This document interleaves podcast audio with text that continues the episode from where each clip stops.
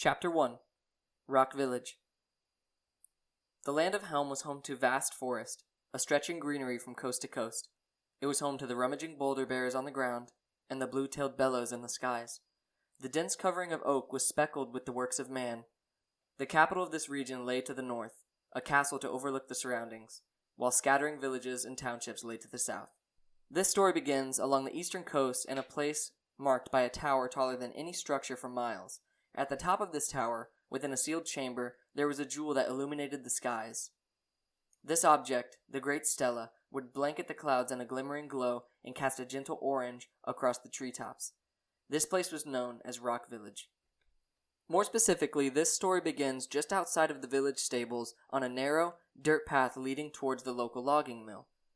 A boy by the name of Ardius was entranced by the sight of a dead animal laying on the road. He could not force his eyes away from the minor tragedy. Its lower half had been destroyed by a passing merchant buggy. Insects were beginning to surround the poor creature while Ardius pondered what could be done. All of the hunting techniques that his father showed him came to mind. The hide could be used to sheath a blade, the bones could be fashioned into other tools or accessories. None of that would be adequate, he thought. Not for this creature. This was not a usual game kill or success of any sort. This was Whitby, the local hound. Whitby would follow him home after a day of working on the mill with his father. During the day, taking a break from cutting and processing lumber, Ardius would sit by the river and skip stones off the surface of the water between bits of his meal.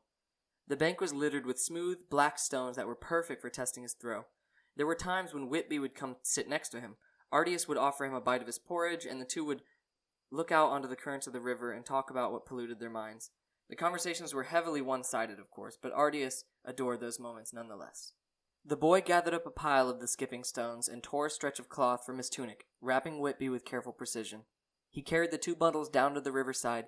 He had already finished his work at the mill, but his father wouldn't be done until the sun had long been set. He was in no rush to head home. Don't worry, Whitby, Ardius said silently to the heap in his arms.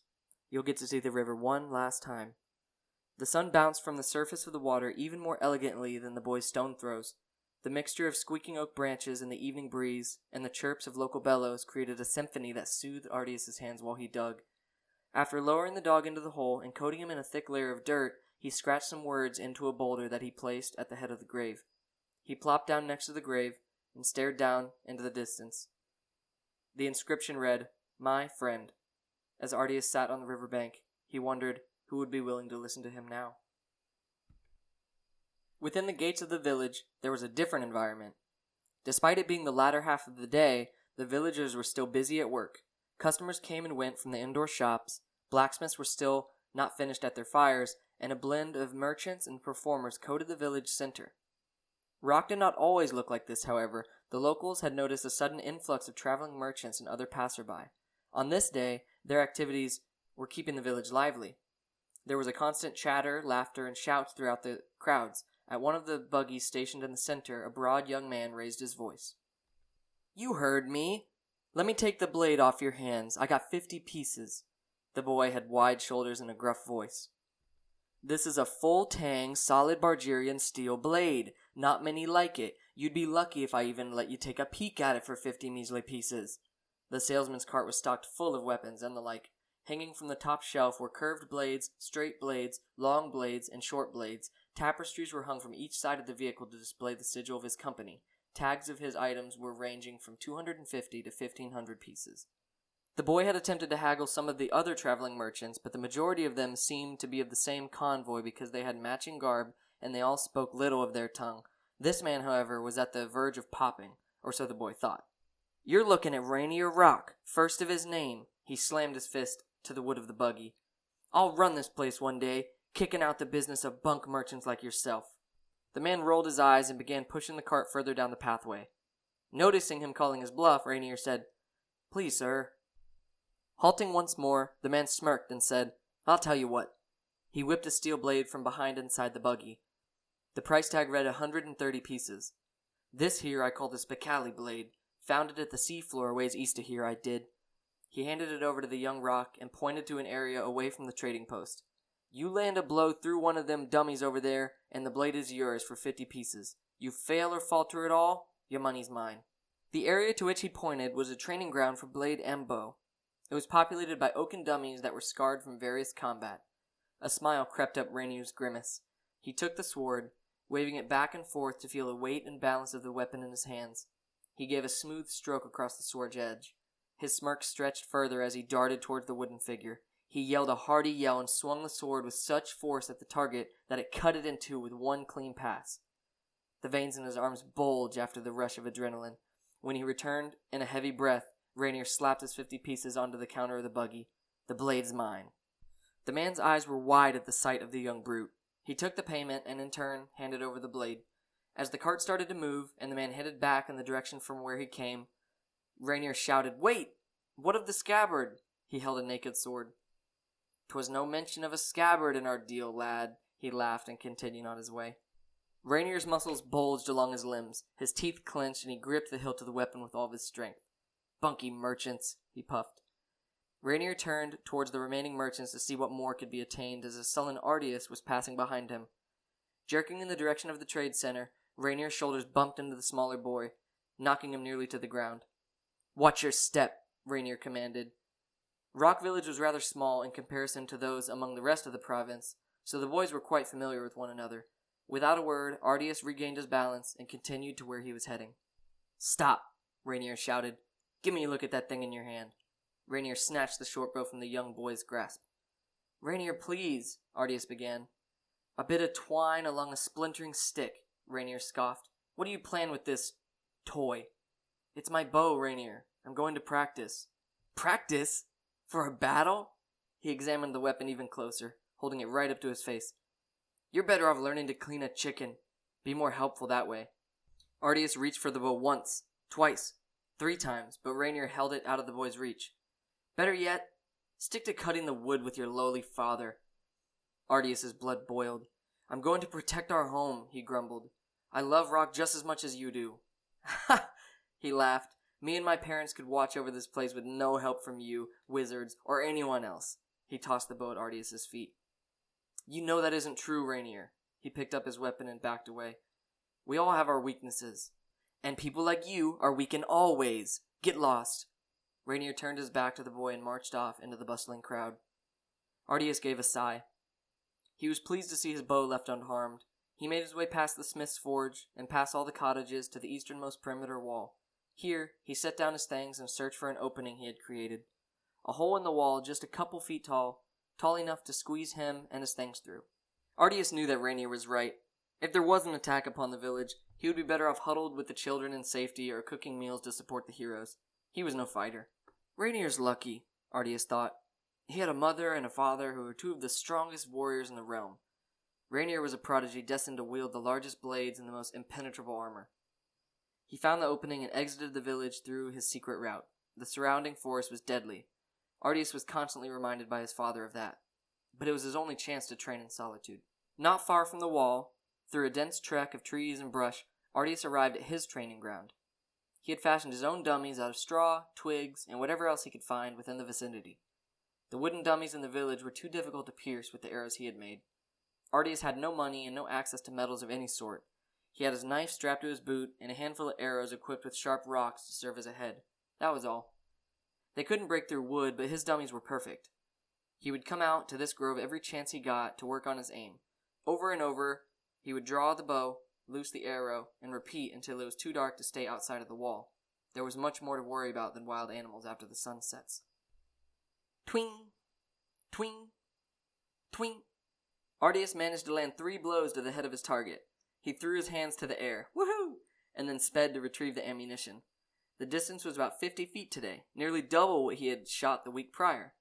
He sat for a short break atop a nearby stump. Small insects gathered to be in his company. The caterpillars tickled his hands as he let them trickle onto them. Whitby's gone, he said quietly. All of the bugs seemed to settle down. He must have been crossing the road when a passing buggy rolled over him. A tear rolled down his cheek. I laid him at our spot by the water.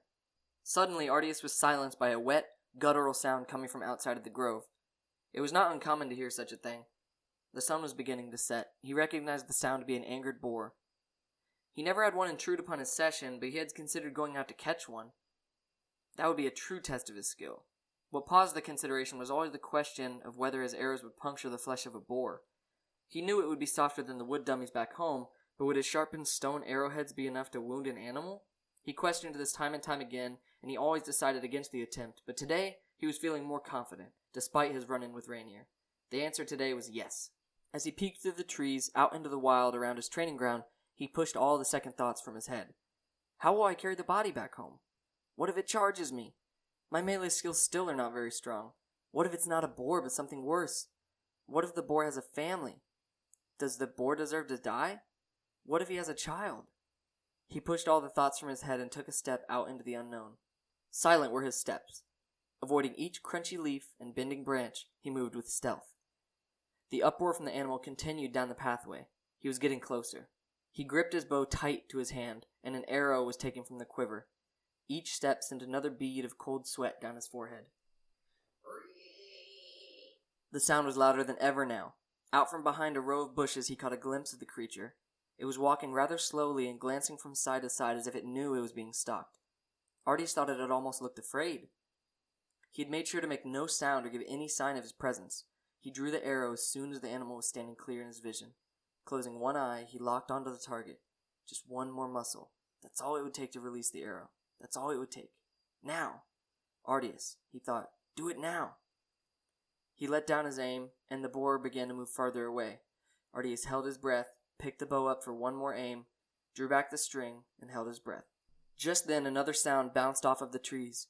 It was a sort of chuckle, a deep, continuous laughter that caused the boar to let out another guttural and run for escape. Artius noticed that the sun was nearly set. The leaves of the trees were no longer glimmering with sunlight, and the forest around him grew dark. He whipped back around, giving little attention to the crunching leaves below him or noisy swinging branches. He sprinted for the grove, sweat covering his face now. The arrows bounced around in the quiver as he ran. Just before he reached the opening, his foot was grabbed by something below. A sharp pain ignited his ankle. He clawed at what looked like a circle of wooden stakes that were clasped around his appendage. A trap! The laughter continued. Artius reached for his knife, but it slipped from his clammy hands. Ah! He screamed. The trees were now black, and a faint light of a torch was coming closer. Blood trickled down his boot and glossed his foot. He pulled and pulled, but the trap was not coming loose. As the light quickly approached, the boar burst out of a nearby bush and began violently picking at the wooden clasp with his tusks. He noticed the figure was dangerously close. Glancing up at Artius, terror filled his eyes. He let out another and bashed the trap into pieces, freeing the boy's leg. Without daring to look back, Artius dashed to the opening of the wall, past his training dummies and past the line of trees, hobbling to the left as he did so. His heart was bouncing around his rib cage, and his tunic was covered in a layer of sweat, but the voice behind him slowly faded back into the darkness. Artius ran and ran until finally diving back into the village through the wall. He was safe. Nighttime had fallen, but Rocke Village was the safest place he could be at such a time. Disappointment, embarrassment, and countless questions circled his mind as he limped down the road towards his home. He still didn't know if the arrows could wound an animal, but that was the last thing on his mind after the animal he intended to kill was, in the end, his savior. There were beings within those woods that were more of a threat than any animal. That was Artius's first encounter with something malicious. I wonder if he made it to safety. Artius asked his silent surroundings, referring to the boar. The laughter rang in his ears. He knew stories of men in the woods who were poachers, but not just of animals, of nearly anything that had wandered those parts. The pain in his ankle had subsided a bit by the time he reached the front door. Inside the cottage was an assortment of tools, gadgets, and other equipment that his father used at work. They were all topped with a layer of sawdust and wood scraps. The pot of porridge from the morning was still sitting on the stove top, but the fire had long gone and the meal was cold. Plopping down on his cot, Artius began to wrap his wound. There were six long gashes along his ankle and lower leg. The object he stepped on must have been a sort of grabbing mechanism, similar to a bear trap, but constructed with sharpened stakes that locked into his flesh. He cleaned the cuts thoroughly with water and dressed it in a roll of cloth. His father was still not home from work. Artius normally worked with him in the morning. He would offer to stay so that the job could get done faster, but he was never allowed. The remaining work involved sending large logs through a spinning blade and finishing the wood pieces before packing them for storage. Artius was much too weak for the lifting required. He saw himself as more of a burden than an assistant. After a wash, the boy lay in his room. The silent, cool air sent him into a deep sleep. His father arrived shortly after, covered in a dust similar to that of the tools scattered across the room.